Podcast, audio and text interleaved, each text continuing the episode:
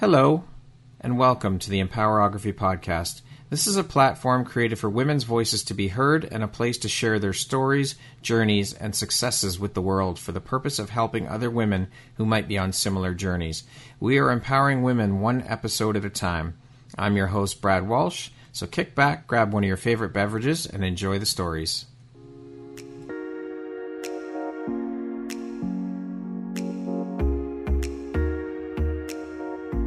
You're looking for jewelry that makes an impact on your self care routine and your style, Empowerography would love to offer you a discount code to one of our exclusive partners, Quartz and Canary Jewelry and Wellness Company.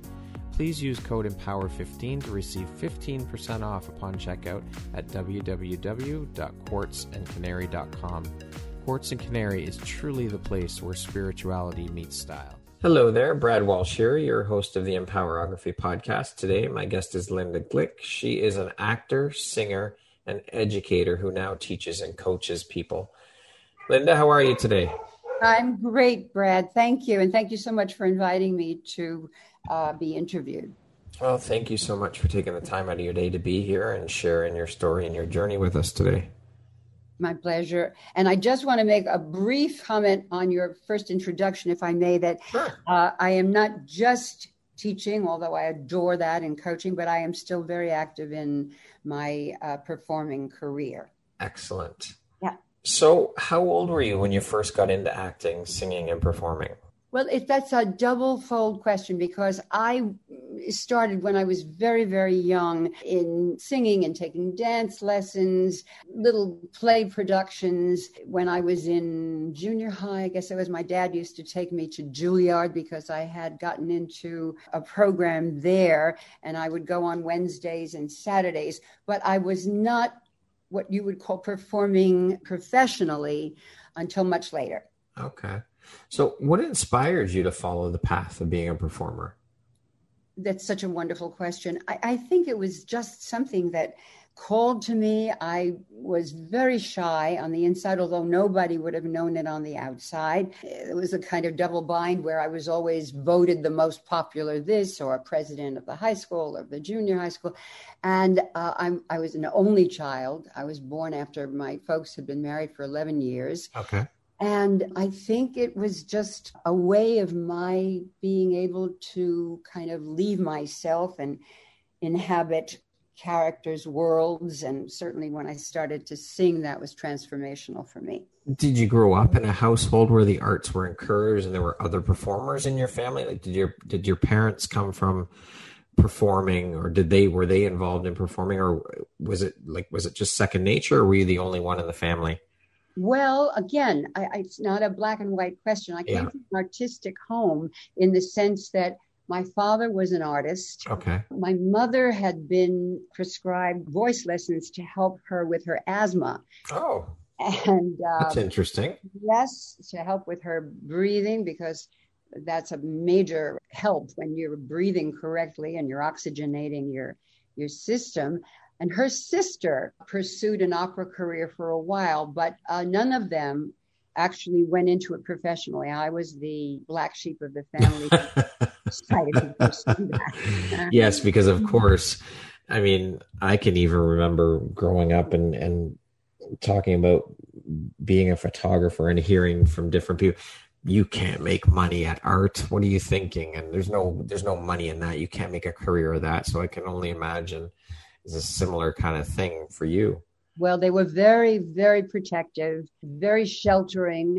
And as long as it was a quote unquote hobby, yeah they were cool with that. but any thought of actually doing it, it took my mother forever. I was already singing in the cabarets in New York. And sh I, I, I hate to even say this on the air, but she used to call them toilets. She, oh, yeah, Linda's singing in another toilet. oh my god until it was Rainbow and Stars. Until it was Rainbow and Stars was one of the major, major night spots in the city. It subsequently now I think is just a restaurant, but that was one of the top spots in New York. And then they came. They even came with Paul Reiser and his family. I was opening up for a guy that was called the Rhinestone Cowboy of Australia. And he Oh, had this my. huge following and he was great. Um, and I think he had three weeks. So I was the opening act for one week, and then there were two other singers I knew who were opening up the other the other uh, two weeks, and that was a very exciting time. Yeah. Did you have any formal training around acting, singing, and performing? Yes, not again, not when I was really young, other than the Juilliard uh, training, which was was wonderful. I did go into classes later on in um, almost everything in in uh, singing. I had wonderful, wonderful voice coaches, acting for sure. Again, the top of the tops. They were terrific, terrific mentors. And I still go to class. I mean, I still believe in keeping your skills set honed. And there's sure. always something else that I can learn that I can either pass on as a coach or use for myself. So I'm I'm a big believer in keeping your skill sets strong, even though, and I love what I read that you had said, you can have innate talent. You can yeah. be incredibly talented, but that in a token will take you to Brooklyn. I, mean, I love that. you need your craft and for sure. to have a certain discipline and a commitment yeah. that you can carry with you and so that you are really a, that's what i call a professional. That you have the passion and you have the the talent but that needs to be in a safe container that is your skill set and your training. Yeah you can't rest on your laurels. Mm-mm, mm-mm, no what were you doing for a career before you made the jump to full-time performing I was teaching French and Spanish okay. in the same junior high school that I had gone to as a kid. So it was like I never left home. Wow. Um, it was not my first choice, trust me. And here again, I kind of succumbed to that parental refrain of you need something to fall back on. You know, yeah. this is fine, but you need something to fall back on. So I started as what I thought was going to be no, I never did actually. I didn't start as a substitute teacher. That's what I wanted to do. But when I went in, the uh, principal who was interviewing me said, No, you cannot come in in any other capacity than as a dual language teacher because I had minored in French and Spanish and I was pretty fluent in French and almost as much so in, in Spanish. Uh-huh. So he took me on, and well, that was quite an experience, some of which I adored, and I did not adore all of it and but towards the end of that I, I, I will i mean I, I, was a great teacher because i used to come in in costumes and wigs and i would get down on the floor with the kids they never knew who was coming into the classroom because one day i was a blonde and the next yeah. day i was a redhead uh. you know but anything anything to keep them curious and occupied and i used to kid in one of my shows i would say they were ages 12 to 27 I love it. so there, there's something I often wonder about myself when it comes to artists and athletes and musicians, performers, all of that, that whole field of, of people that are, I mean, there are people that are just born with a natural ability, right? Um, and then there are people who learn the practice and and hone their skills and all of that and eventually become artistic and a performer or musician or whatever the case may be athlete whatever it is. Now these people that are just born with an innate ability to play an instrument like you think of i don't know jimi hendrix or eddie van halen or beethoven or like people like that that just have that natural ability and just sit down and play an instrument um, or paint or draw, whatever the case may be. I'm of the mind that there are those people, and then the majority of the people have to work at it and practice that skill and, and learn it. What are your thoughts? I mean, do you think that through for the other let's call it 90% of the world do you think that they can attain or achieve that same ability as someone who is actually just born with that talent? Like, do you think they can reach that level of talent through practice and honing their skill? Or do you think that you just have to, there are just those people who are born with it and that's it? There's no achieving that level of skill set? Uh, it's such a great question, Brad, and it's a hard one to answer because I mean, you have your geniuses and yeah. You are virtuosos and you have that tiny, tiny percentage that would blow people away no matter what yeah. kind of art it is. And they are, I would say, in the very tiny minority. Can someone really put their mind to it and become a virtuoso? I think so. Okay. It takes a tremendous amount of, of dedication and commitment. But yes, I would say yes. And yet, it may not be the same kind of level of a Beethoven right. or uh, someone like that, a Michelangelo, whatever.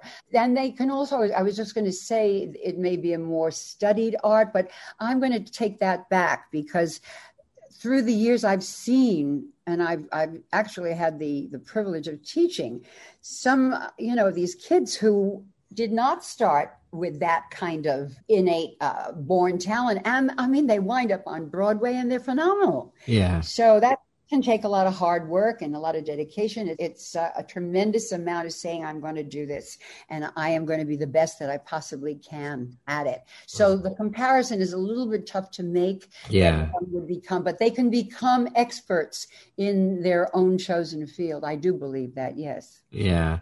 I, yeah, I think they, they can achieve an artistic level for sure. I just don't think it's possible to achieve that level as a virtuoso if you're not born with that ability. Like there's certain things that I mean, thinking about photography, you cannot teach someone to have an eye.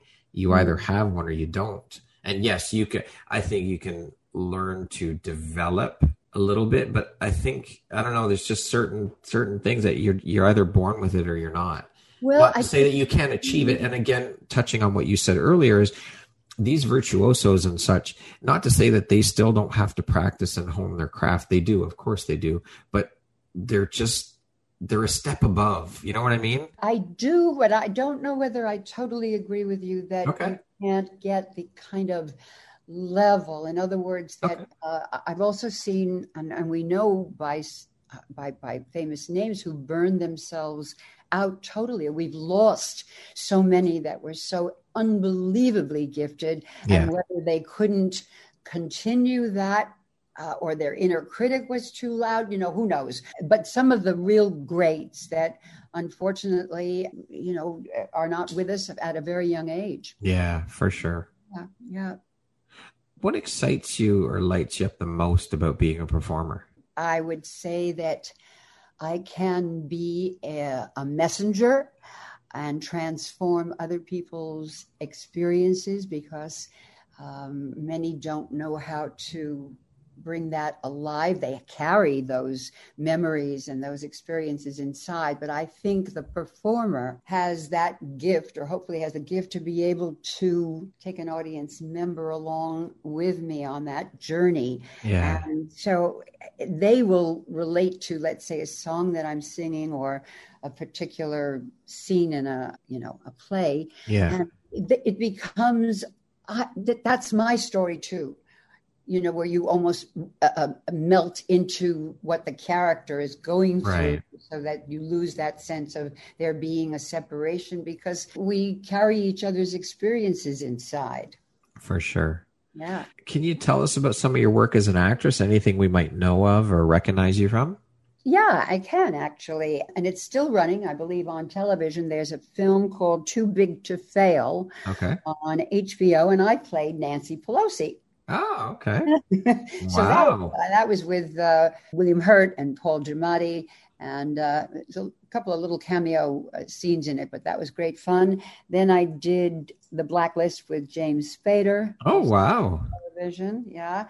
And funny, the other day I went in to get a a facial and uh, the gal looked at me she said linda i was minding my own business but I happened to turn on the incredible Jessica James on uh, Netflix, I think it was. And she okay. Oh my God, there's Linda. So, yeah. How does that feel for you? Is that surreal when you when that things like that happen? I wouldn't call it surreal, but it certainly is a wonderful feeling of acknowledgement. It's not so much about the visibility as it is that there must have been a reason why she remembered me. Yeah. so that's a nice part of that. Yeah. How many episodes of The Blacklist were you on?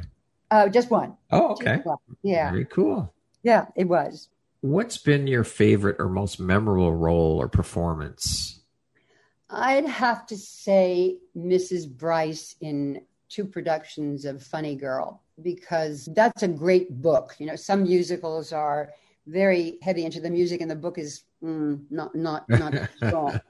But this Funny Girl is a really really strong book about uh, Fanny Brice. And when I was quite a bit younger, I used to sing Fanny's songs with the you know to the tracks. And then when I actually got to audition, I was of the age to play her mother. Oh, so okay. did that in two regional productions and I loved it. And the more that I got to know who this woman was, the more that I just found her, you know, terrific. What would you say is your strength as an actor? I think um, I would say that it's comic timing and also my voice, the presence of my voice, I've been told.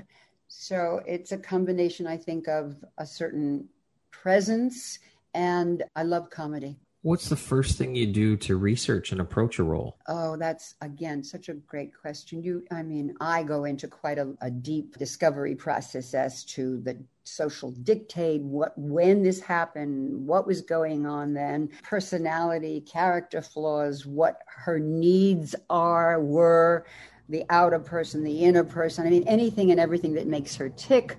What is she going for? What are the conflicts? What are her relationships? Does she have kids?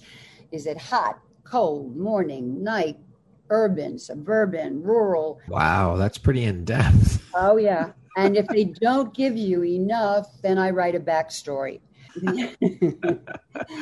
oh, yeah. Oh, I yeah. love it. That's incredible. And wow.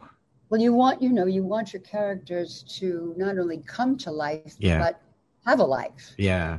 Yeah. So that they're flesh and blood as you see them, hear them. So, so, how much time ideally do you take to research your role before you actually start a project? That actually depends, Brad, on how much time before either the audition or is it a project like the Funny Girl, the musicals? That I had a fair amount of lead time. There Right. were, I think, three weeks or something to that extent. Right. I mean, there are times when you've got to get something up in 10 days or eight days. Wow. And it's, it's a lot of cramming. It's Yeah. a lot of getting as much information under your your belt and you know before the, you actually have to do a table read or then get up on your feet Yeah. Do you prefer acting or singing? that was such a difficult question i love them both but i thought I, I mean almost the best answer i can i can give you is acting and song Ah, there we go. I knew that was coming. you did oh good did. all right because then I, I can bring my acting chops to the music and Yeah. have those lyrics come alive as they are a story as opposed to just singing the words that accompany Right. the notes yeah So, what have you been doing to keep yourself busy since the pandemic started? I mean, I would imagine not many projects are being shot or or not many productions were being put on. So, what were you doing to keep yourself busy during that i time? got to tell you i have never ever and i swear that this is the god's honest truth i've never been this busy ever Wow. I don't know how this sort of came about. In the earlier stages, it was not so much auditioning because things were really at a standstill. Right. Nothing was going on. There was nothing in person. There were Zoom casting director interviews or reading for something that might happen. But I did a lot of coaching work with people from all over the world. Uh, I mean, I thought I would never teach voice on Zoom Yeah. never and then of course you know you that that fancy word pivot Yeah. pivot. and i could not believe i mean i had someone who was uh, in beirut for a Wow. period of time i was able to give her lessons and then from all over i mean the coast from Florida, Philadelphia, Chicago. I mean, I could go on and on. Uh, Montreal. I was in a group that had everyone from the Netherlands to London to Brazil to Italy. So I took on a couple of year long coursework for me, an advanced voice pedagogy class that I, I am loving, but it's a lot of work. And a couple of other classes for myself. Then that kind of was a, a starter for more coaching. And then recently, the business has been beginning to get not back to normal, but certainly there's more of a momentum. So I did a uh, an audition for a television program about two weeks ago. Okay. Haven't heard about that yet. So that's beginning to, you know, kind of come on. And I started flooring material for a new show, a new concert, okay. concert. So I've been very, very, very busy. That's a good thing then. Yeah. Well, hopefully your audition comes through for you. Fingers crossed.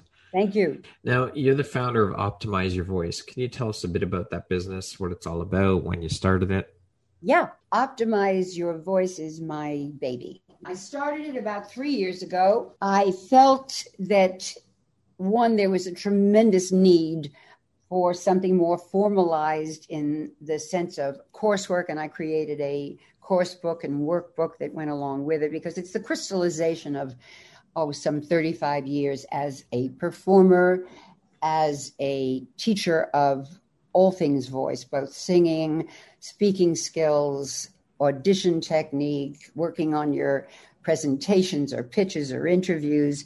And I think we've left the voice behind a little bit because I find that everything is so visual today Zoom and, yeah. and on the computer, you know, and, and, and the programs that the voice, I feel, lags a bit, that people don't quite pay as much attention to oh their their speaking skills. Why are so many people so boring to listen to? you just zone out. I mean, when I'm thinking about my dinner, I know it's not my fault. It's it's something that's going on.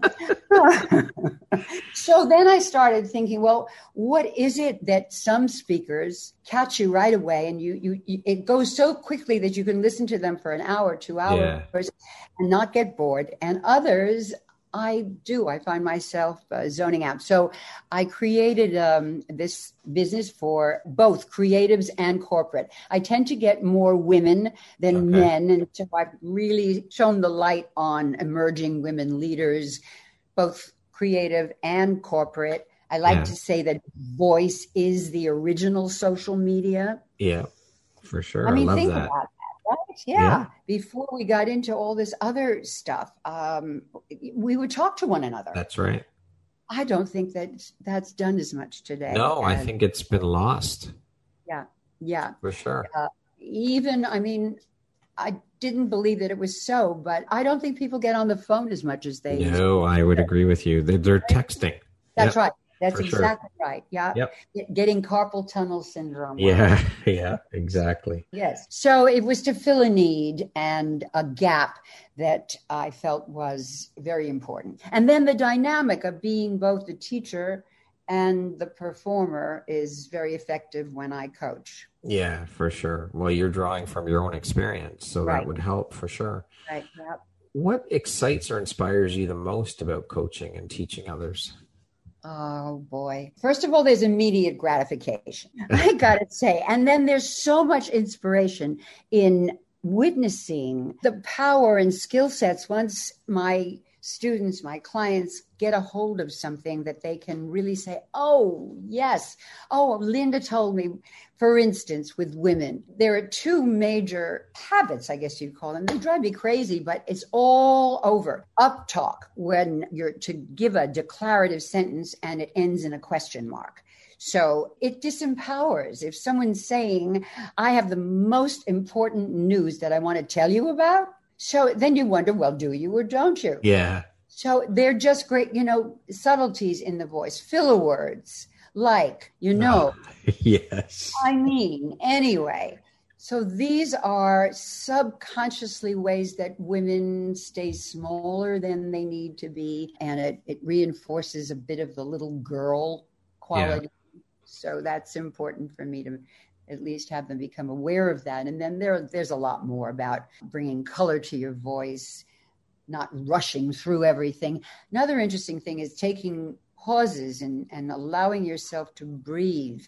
And often I think, again, with women, they rush because they're so afraid that people won't want to listen to them if they take too much time. Natural pauses, yeah, for sure. Yeah. So, was this a natural progression for you then into coaching and teaching? I would say so, Brad. I mean, it's the flip side, isn't it? it yeah. It's one thing although the teaching is a form of performing also. Right. Very true. Just a different kind of a stage. I mean, I've been either a coach, teacher, or a performer all of my adult life, and it's standing on one stage for platform or another. But it's my way of giving back too. I mean, yeah. I love I love to teach. I love to teach. Thank God, you know that I do. I love to teach and to witness change, witness growth, transformation transformation. Sets your soul on fire. That's exactly right. If I love it. Growth spurts, emotional yeah. outpourings, you know, and, uh, and it often leads to other aspects of one's life. Yeah. So yes. To date, what would you say is your biggest high or your greatest win? I am remembering a beautiful student who came to me as a dancer singer and then she she was working with me. She then became a singer dancer, which then morphed into a lead singer. And I cried like a baby, but I went to see her on Broadway. She wound up in a Leap of Faith, Alan Menken's Leap of Faith, and I was just thrilled beyond words. Alan Menken used to sit at the piano in a little studio that I had years ago, and he would play the piano and I would sing. And that was a long time ago. Long time ago. Wonderful, wonderful, wonderful composer. What do you think is your unique skill set or superpower that's helped you become successful? What is it? Curiosity, empathy, being intuitive. I think that's helped me a great deal. Yeah, sensitivity, curiosity, empathy. Okay. Speaking of success, what does that word mean to you? I think it's to love what you do and do what you love and find the balance in this life between health and community and never staying too satisfied so that you can challenge yourself and help others help others with your gifts and your talents. That's yeah giving back is a huge huge thing for sure. Yes. What makes you feel inspired or like your best self? I think when I do my best and I can impact someone else's life in a good way. That that's the best. That it's it's not just close to me, but that I can give it away. That I can give it away, whether that's in performing or in coaching or in mentoring or in even being a good wife or a good mom to to my pup. I think it's just doing the best that I possibly can. And also, I have to add to that, I know that came to me when I was thinking about that was healthy boundaries. Yeah. Healthy boundaries. Yeah. For sure. What would you say is one of the most important things you've learned in your life? And what was your life like before learning it? What was your life like after learning it? Well, I can say it now, Brad. I'm not so sure that I would have said it a long time ago. But now I can say, this too shall pass and keep going and take care of yourself. Also, follow your dream. Yeah. And how it impacts me is that I went, yeah, before I took on that kind of a way of thinking, I did sweat a lot of the small stuff. I worried more about external stuff and standards. And then one day I woke up and said, Who goes to bed with my dreams? Who goes to bed with my nightmares? uh, nobody else. That's right, you know? just you. So I guess learning how to navigate the highs and lows, which I still have, but in a better way than I used to. I love it. Yeah. What would you say is one of the best pieces of advice you've ever received? I would say that we are all so incredibly unique that we don't have to worry about someone else being exactly the same and there's not enough room for the two of you but that to do everything full out. Yeah. Yeah that that competition mindset right? And and getting past that getting out of that competition mindset that there is no one else like you. No one else sings like you linda. No one else acts the way you do. No one else performs the way you do. So and there's there's an abundance of work out there. There's enough to go around for, for everybody. yes for sure for sure. It also does. It, it's not good for you. No, it's not. I, I think it stymies creativity, yeah, sure. and you're always in a state of worrying that the next guy is better or prettier. Yeah. Or, you know, it does. Yeah. It doesn't help. Mm-mm. No, it doesn't serve you least of all. Right. What advice would you give someone wanting to pursue a career similar to yours? I would say that if you can't do anything else, you can't imagine doing anything else, go for it. It's a lot of hard work and there are no guarantees, but if that's your calling and it's in your blood, you have to love the process more than the end rewards. And you have to be proud to be able to say, I am an actor or I am a singer.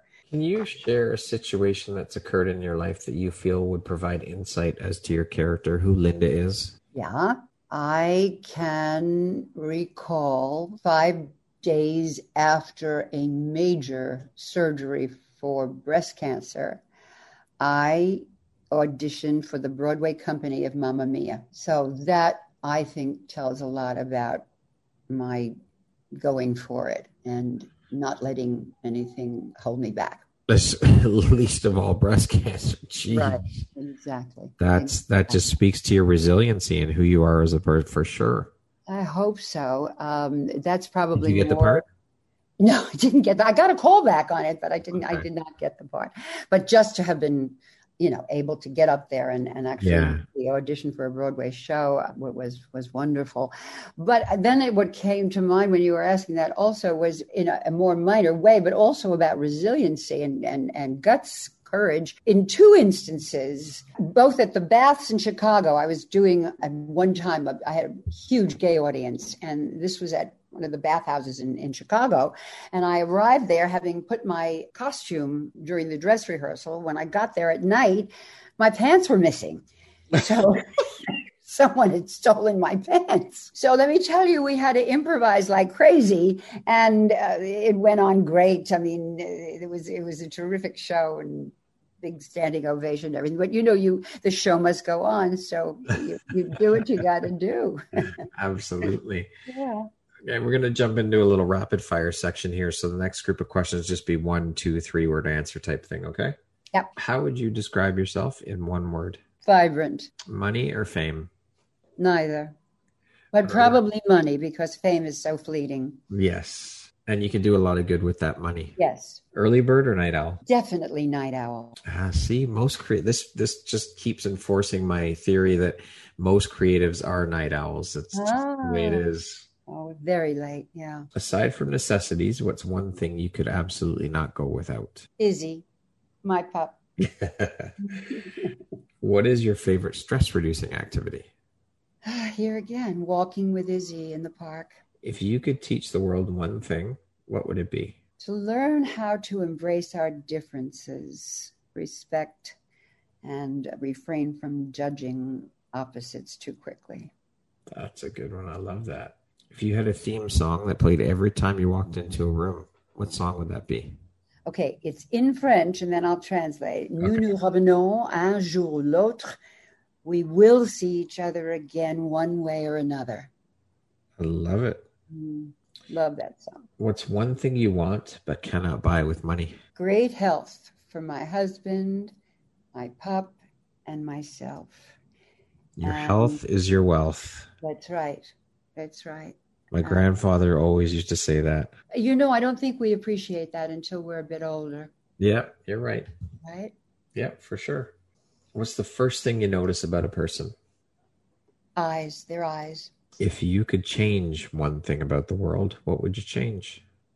It's a little bit of a, a duplication of emphasizing that we are all so much more alike than we are different. We are. I mean, when it comes down to it, think about it. We we all came into this world the same way, and we all go out the same way.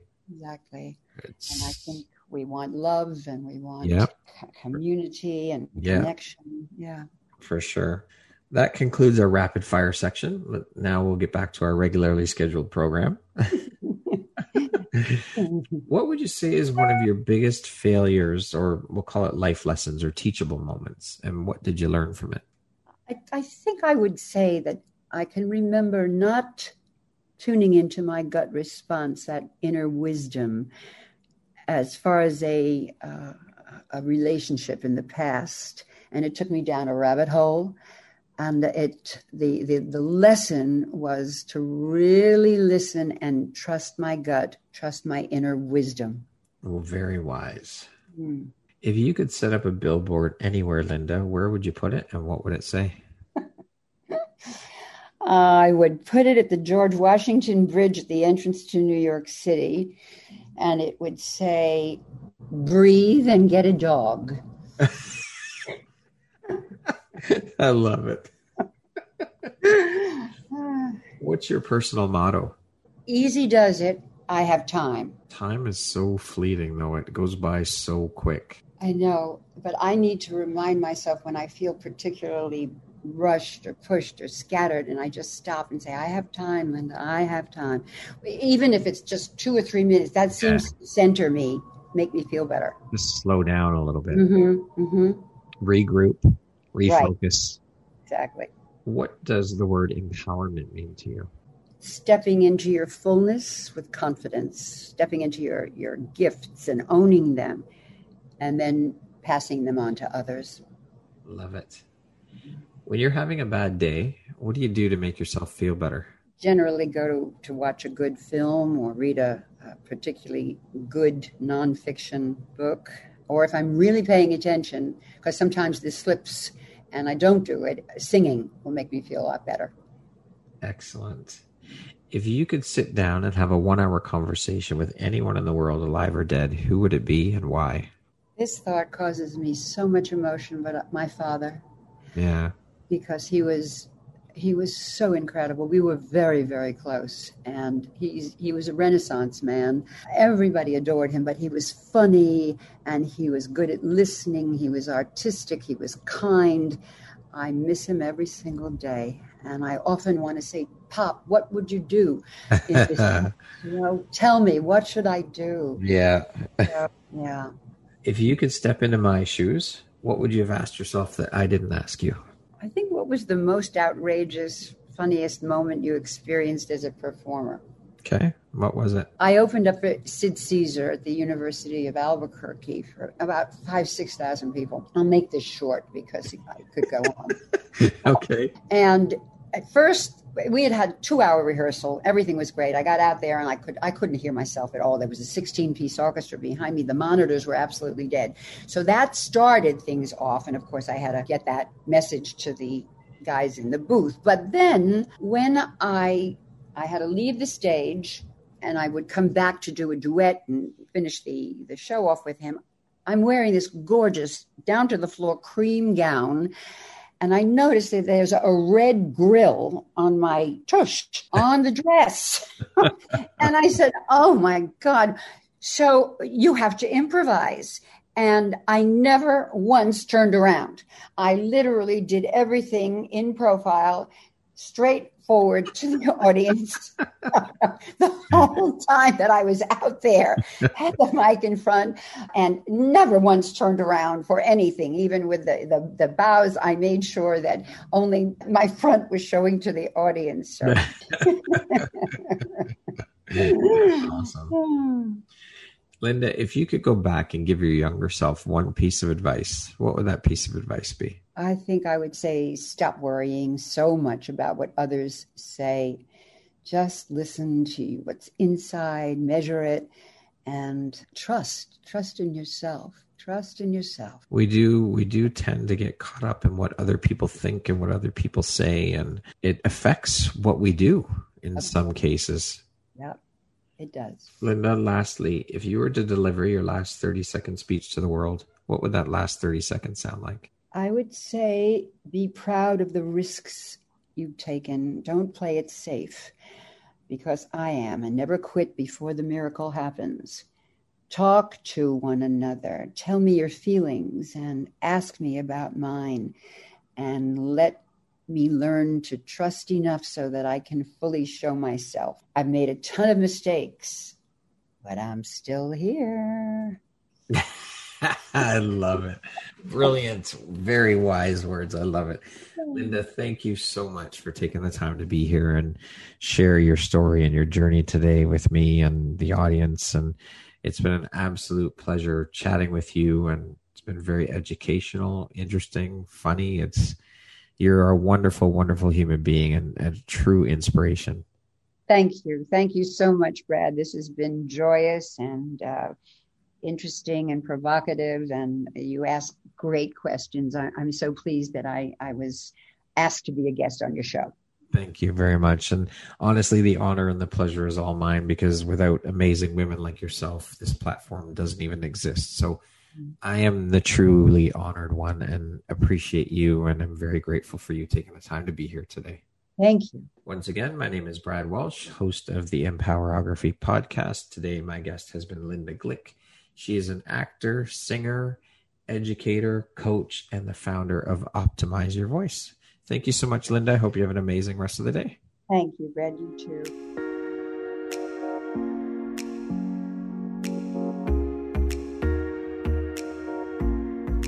Thank you very much for listening to this podcast. If you haven't yet, please be sure to subscribe, rate, review, and share with all your friends.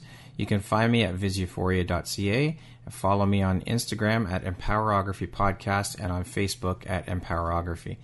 Please join me next time for another inspirational story from yet another amazing woman.